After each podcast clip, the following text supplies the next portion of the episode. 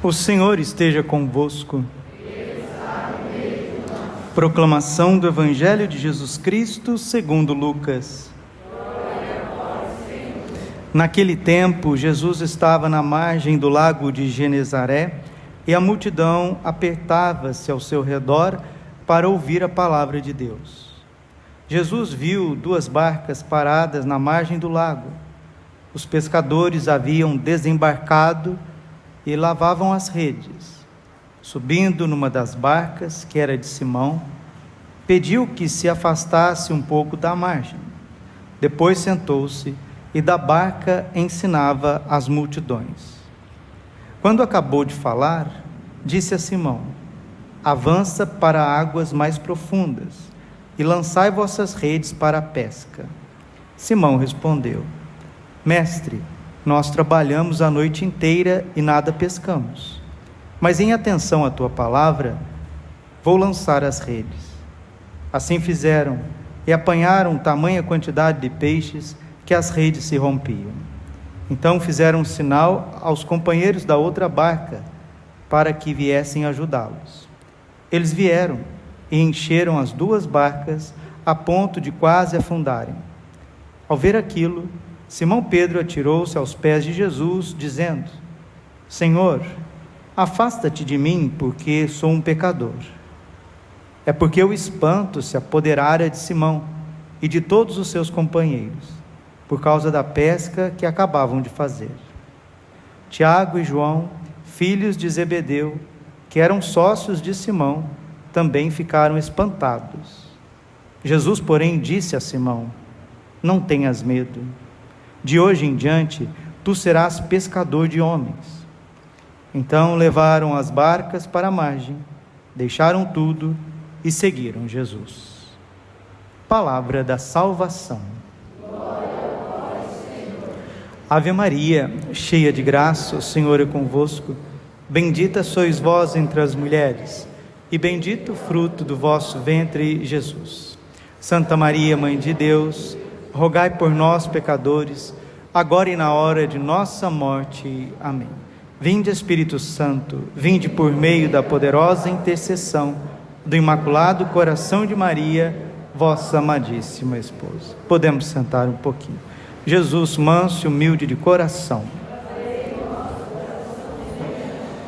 Santa Catarina de Gênova diz assim: O tempo que eu passo diante do Santíssimo Sacramento no altar de Deus é o tempo mais bem empregado da minha vida. Os santos, eles tinham um desejo ardente de Deus. Santo Antônio de Pádua, depois que ele morreu, foram ver que a rótula dos seus joelhos, ela tinha uma fenda, ela era afundada, porque Santo Antônio rezava muito de joelhos. Todas as vezes que Santo Antônio celebrava a missa, e comungava, ele ficava uma hora de joelhos em ação de graças. São João de Ávila chegava a ficar duas horas de joelhos depois da Santa Comunhão. Os santos, eles viam na oração, eles viam na contemplação um investimento muito grande. Tanto é que os santos mais contemplativos foram o que realizaram mais obras, obras físicas. Padre Pio, que rezava no mínimo cinco rosários por dia, no mínimo, no mínimo. Nos dias normais era, eram cem terços. Padre Pio construiu o maior hospital da Europa. Os santos caritativos que se dedicavam a cuidar dos pobres como Santa Madre Teresa de Calcutá, adorava nosso Senhor Jesus Cristo quatro horas por dia. A contemplação, ela traz frutos. O que acontece na alma do contemplativo vai acontecer ao redor do contemplativo. Eu vou repetir. A pessoa que gasta tempo generoso com a Bíblia, com a leitura da teologia, do livros sagrados, com a recitação do Santo Terço, com a meditação. São Francisco de Paula ele dizia que a confissão, depois de um bom exame de consciência, ela é a base, o alicerce de toda a perfeição. Outro santo, São Francisco de Borja, um homem que era da realeza e depois que a mulher dele morreu, ele viu a, a esposa ali no caixão, no esquife, um cadáver. Aquilo tocou tanto o coração dele que ele foi fazer penitência, foi pensar na vida, pensar na eternidade. Deixou tudo, se fez um jesuíta. Ele gastava por dia duas horas em silêncio para ver a sua própria alma. Todo mundo ama os escritos de Santo Afonso. Uma página de um livro de Santo Afonso alimenta a nossa alma durante um mês. Mas da onde que vem tanta ciência? Oito horas de oração por dia, oito horas de estudo, quatro horas de trabalho e quatro horas de sono. É assim que se faz um santo. Padre Paulo Ricardo, que é um homem muito inteligente, sábio, prudente, conduzindo um Brasil inteiro pelos caminhos da oração, pelo caminho da via iluminativa com os carmelitas, com os doutores da igreja, etc. Padre Paulo tem notado algo que também os filósofos, pessoas que têm bom senso, têm notado. Que as pessoas no Brasil, elas estão buscando muito a Deus. Graças a Deus, houve um despertar para os sacramentos com grupos pela internet, como o Instituto Hesed, que ensina a rezar o rosário e reza junto, Frei Gilson e etc. Canais de homilias que estão espalhando por todos os lados, né? Deus mesmo tem usado do meu ministério, da minha vida, do meu talento para chegar no coração das pessoas e tantas pessoas é, são unânimes em dizer: Padre, eu tenho aprendido muitas coisas com o Senhor. Padre, a minha vida transformou. Mas falava ontem na minha missa de ação de graças pelo meu aniversário. Não é o Padre Braulio, ou o Padre Francisco, ou o Padre Overlan, ou o Padre Paulo Ricardo, ou o Padre que evangeliza pela internet, tantos, graças a Deus, nós temos pela internet. Mas não é o Padre, o Frei Gilson, sabe o que é? É o poder da palavra de Deus poder da verdade eterna que está contida na Sagrada Escritura, que está sendo transmitida ali, com um coração que está com um pouquinho de paz. As pessoas conseguem achar paz mais nas suas casas, lá no quartinho, seu quarto, na sua sala, com o celularzinho lá ligado, do que nas igrejas. É impressionante o quanto que as pessoas são tocadas pela televisão o quanto que as pessoas são tocadas ao ver uma palestra, ao rezar um rosário pela televisão com o Instituto Hesed. E parece que as pessoas que vêm na missa no final de semana saem do mesmo jeito. Parece que esta correria da cidade parece que vai impermeabilizando a gente. Parece que a gente vai usando ali um, uma capa, né? Uma embalagem a vácuo onde a gente tem que sair correndo no trânsito e vem participa da missa, faz bem, graças a Deus, porque a missa tem um valor impetratório, um valor poderoso, um valor independente de qualquer coisa, não é? Então participa da missa, recebe Jesus na comunhão e volta para casa, mas parece que as pessoas estão ali com os mesmos problemas. A impaciência que não vai embora, a impureza que não vai embora, a tristeza que não vai embora. Parece que não acontece um desenvolvimento humano. Gente, o que está errado? Vamos pensar juntos. Vamos pensar juntos. Padre Paulo e alguns institutos que se dedicam à filosofia, literatura, poesia, como o Instituto Borborema, estão constatando que esse excesso de barulho, esta falta de interioridade, está atrofiando o nosso cérebro o cérebro, o prazer do nosso cérebro, são as verdades eternas. A nossa alma, como o peixe precisa da água, o pássaro precisa do ar, não é? Está ali o animal, lá a girafa, a zebra precisa do, daquelas savanas, daqueles pastos enormes, a nossa alma, ela precisa enxergar verdades eternas todos os dias. E essas verdades eternas estão sendo dadas a nós, mas nós não temos organismo para digeri-las. Porque desde o dia que você nasceu, do dia que você foi ali recebeu a primeira educação, a primeira alfabetização, da pequena infância até agora, tem uma lacuna, tem um hiato, tem ali um abismo. Que por mais que você reze, por mais que você busque os sacramentos e as coisas espirituais, parece que as emoções e os problemas do dia a dia não te dão alegria e não possibilitam a santidade. O que, que está acontecendo? Está acontecendo porque nós não temos uma estrutura humana que esteja em adequação ao desenvolvimento da graça no nosso coração. Padre, houve algum tempo da história que a graça desenvolveu no coração humano e ao redor do ser humano aconteceu um mínimo de ambiente é, favorável? Sim, sim. A Idade Média, a cristandade.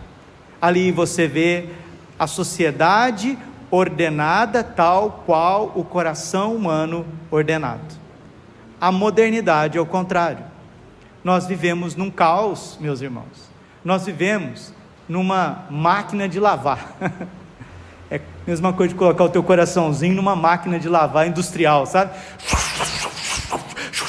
Aí te mexe, mexe, vai na faculdade e vai no serviço e volta, e criança, educação, conta, celular, cartão de crédito, barulho, isso aqui. Aí você cai aqui na missa. Aí o padre tem que dar conta desta desordem social, antropológica, cultural, humana, psicológica. Como? Corpo de Cristo, corpo de Cristo. Eu te absolvo, em nome do Pai e do Filho e do Espírito Santo. Corpo de Cristo, corpo de Cristo. Esta máquina sacramental, que tem um poder extraordinário, não está conseguindo trazer para nós a paz. Não porque a Eucaristia tem alguma deficiência, não. Do céu lhes destes o pão que contém todo sabor. Santa Teresa d'Ávila diz que uma santa comunhão basta para nos santificar. Mas nós que vivemos na modernidade, na pós-modernidade, na contemporaneidade, nesse mundo caótico, nós não conseguimos abstrair. A linguagem do Evangelho parece que está longe, Todas as vezes que a gente medita o Evangelho, nós estamos meditando uma história. Ali tem uma verdade eterna que quer chegar na nossa mente, no nosso coração, para nos salvar. E é isso. A verdade eterna, ela quer entrar em nós, nós até queremos que ela venha, mas tem alguma barreira que está impedindo. Que isso gere o fruto, um fruto de equilíbrio, um fruto de alegria, um fruto de virtudes, como deve ser gerado no coração dos santos.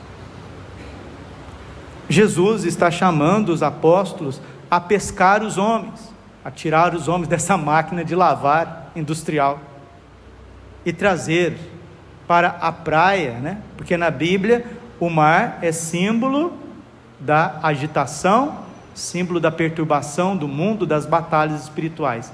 A praia é o símbolo da calmaria.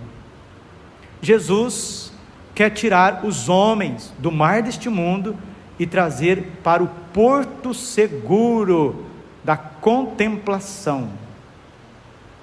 Contemplar significa começar a enxergar a beleza de Deus com o olho da alma já nesta terra. Todos os santos, os dedicados a obras missionárias, a obras de evangelização são grandes contemplativos.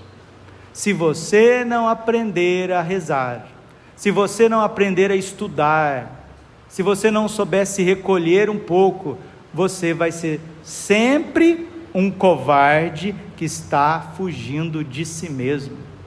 E esse covarde, ele vai cair nas garras da impureza, ele vai cair nas garras da tristeza, ele vai cair nas garras da impaciência. Sabe o que é essa agitação nossa? É que nós estamos fugindo de nós mesmos. Você não se suporta. Você para e começa a enxergar um monstro dentro de você. Aí você quer correr desse monstro.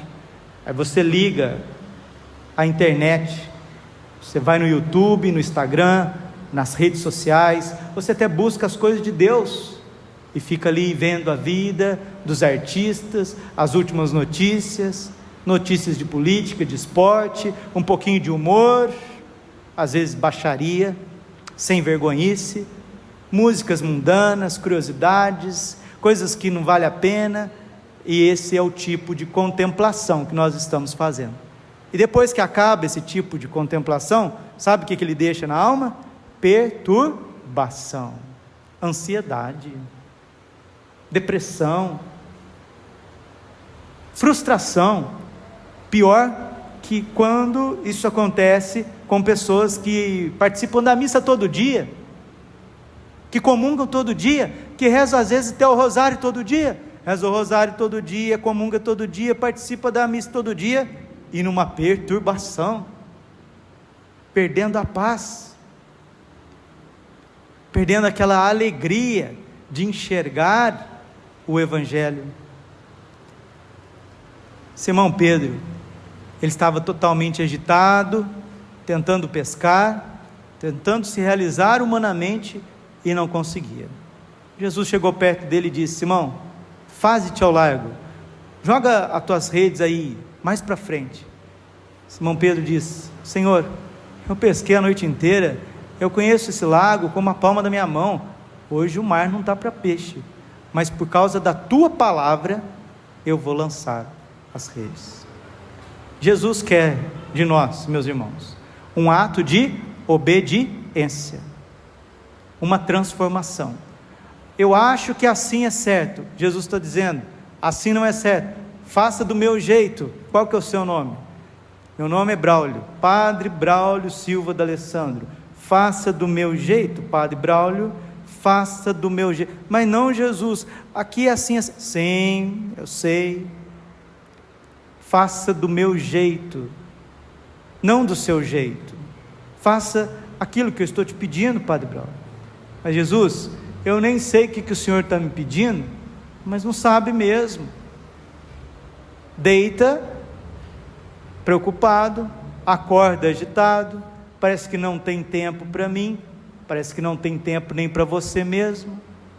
E aí, os nossos desejos lícitos. Vejam bem, São Pedro estava pescando, era o ganha-pão dele. Não tem nada errado em pescar e buscar lá o alimento buscar o sustento, porque eles tinham uma empresa de pescado, mas só que a forma com que Pedro estava pescando que estava errada. Pedro se colocou, também Tiago e João e toda a sua equipe, eles se colocaram como se eles fossem o próprio Deus. Salmo 23, versículo 1 está dizendo: Ao Senhor pertence a terra e tudo o que ela encerra. Todas essas árvores bonitas que a gente tira a madeira, madeira nobre, isso vem de Deus. O granito, as pedras preciosas, vem de Deus. A água limpa que mata a nossa sede, que lava as nossas sujeiras e impurezas, vem de Deus. As carnes que a gente gosta de comer, né? carne de frango, carne de, de boi, carne de porco, né? a bistequinha, o espetinho. Ao Senhor pertence a terra e tudo que ela encerra. O mel que adoça os alimentos, que cura a garganta, todos os remédios são extraídos da terra. E o salmo está dizendo que Deus formou a terra para que a terra pudesse servir ao homem e o homem como um sacerdote, um povo sacerdotal. Sacerdote é aquele que oferece, ele vai devolver a Deus a riqueza da criação através de uma vida pura, santa e agradável a Deus. O projeto de Deus é muito bonito, mas o projeto de Deus ele está se tornando cada dia mais, parece que é, virou um filme de ficção. O que Deus sonhou para nós parece um filme de, de ficção, ficção científica. Hoje você falar para um homem de 30 anos, 40 anos, 50 anos, olha, você precisa ler Shakespeare. KKKKKKKKKKKK. Olha, você precisa fazer um, ter uma, uma leitura boa, ter leitura, precisa abstrair as coisas, até mesmo para os padres, para os clérigos. Olha, você precisa tirar um dia da semana para você fazer uma adoração, ler. É fazer. Sair correndo, cedo, de tarde.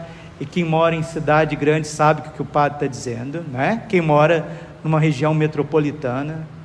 Parece que nós não temos bairros residenciais, né? Aqueles bairros onde que são casas, onde você pode pisar, pode pisar na sua calçada, fazer uma caminhada. Não pode, porque é 10 minutos que você colocar, como diz a minha avó, um tamburete ali na porta da tua casa, já é um, um cano que está na tua testa, dizendo: passa tudo que você tem. Que mundo maluco, gente.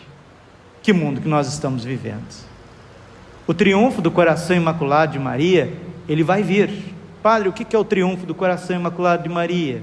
O triunfo do coração imaculado de Maria é quando Deus voltar a ser o centro da nossa alma, dos nossos desejos, da literatura, da cultura, da, ar, da arquitetura, da política, da ecologia.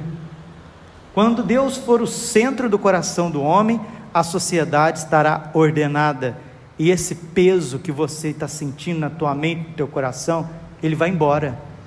Porque quem vai reinar não é a máquina de lavar industrial, mas é o Espírito Santo. Quem tem mais de 40 anos, sabe que quando Deus começou a derramar o Espírito Santo, depois do caos, um caos tremendo do pós-concílio Vaticano II, as pessoas tinham alegria em rezar. As pessoas compravam livros espirituais, faziam retiros, começou os movimentos, começou as comunidades de vida, tinha alegria. Hoje em dia, parece que para você ler um livro, para você estudar o latim, a literatura, a poesia, música, arte, né? escultura, essas coisas que são próprias do ser humano, elas estão distantes de nós. E o que, que nós queremos? Nós queremos resolução de problemas e problemas emocionais. Emocionais, emocionais. Problemas de sentimento. Resolva, resolva a minha carência. Está todo mundo carente, todo mundo insatisfeito. É lógico não estamos fazendo atos humanos, e quando a gente começa a viver igual bicho, igual animal, nossa alma não suporta, nossa alma começa a ficar asfixiada. A igreja é uma grande companhia de pesca, ela precisa tirar os homens deste caos e trazer para a ordem de uma bela catedral, de uma bela aula expondo as Sagradas Escrituras e a história e a vida mística, a liturgia, o canto, a educação simbólica. Isso é próprio do ser humano. Termino. Falava com alguns seminaristas e alguns padres. O que nós, padres, experimentamos, que é a iluminação da nossa inteligência, enxergar as verdades eternas, ser conquistado pela beleza de Cristo, e por isso nosso coração é abrasado de amor por Deus. Isso que aconteceu comigo, Padre Braulio, se isso não acontecer com você, você também não vai ter sentido de ser católico, de ser cristão. Meus irmãos, nós não podemos é, subjugar as pessoas, menosprezar as pessoas. Nós não somos animais, nós somos criados à imagem e semelhança de Deus. Nós somos chamados às alturas. Colossenses capítulo 3, Versículo 1: Buscai as coisas do alto, afeiçoai-vos as coisas lá de cima, não as da terra, porque estáis mortos, e a vossa vida está escondido, escondida com Cristo em Deus.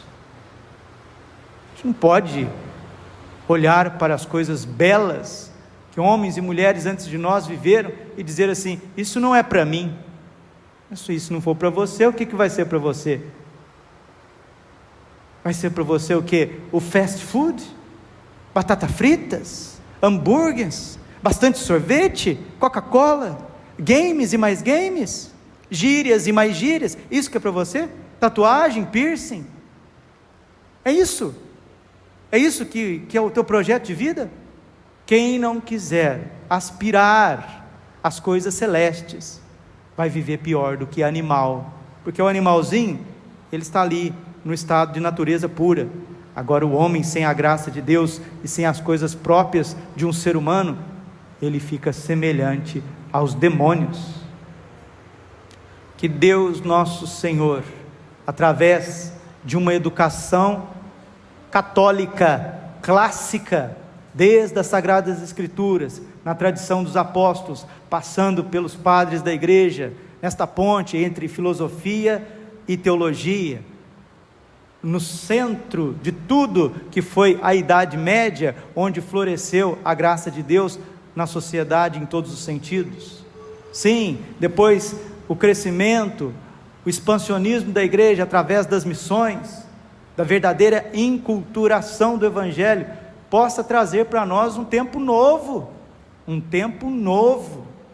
O triunfo do coração imaculado de Maria é esperança de restaurar tudo em nosso Senhor Jesus Cristo, que foi colocado para escanteio. Aliás, escanteio é o que está no canto do campo, né? Tem o, o corner, né? Está lá no canto. Jesus não foi colocado nem para escanteio, tiraram ele do estádio. Querem tirar Jesus de tudo. E quando tira Jesus do centro, quem que vai reinar? O anticristo. E o anticristo ele vai querer trazer paz, ele vai querer trazer segurança, mas a custa de quê? A custa de eliminar grande parte da população e aqueles que sobrarem, o que, que ele vai fazer?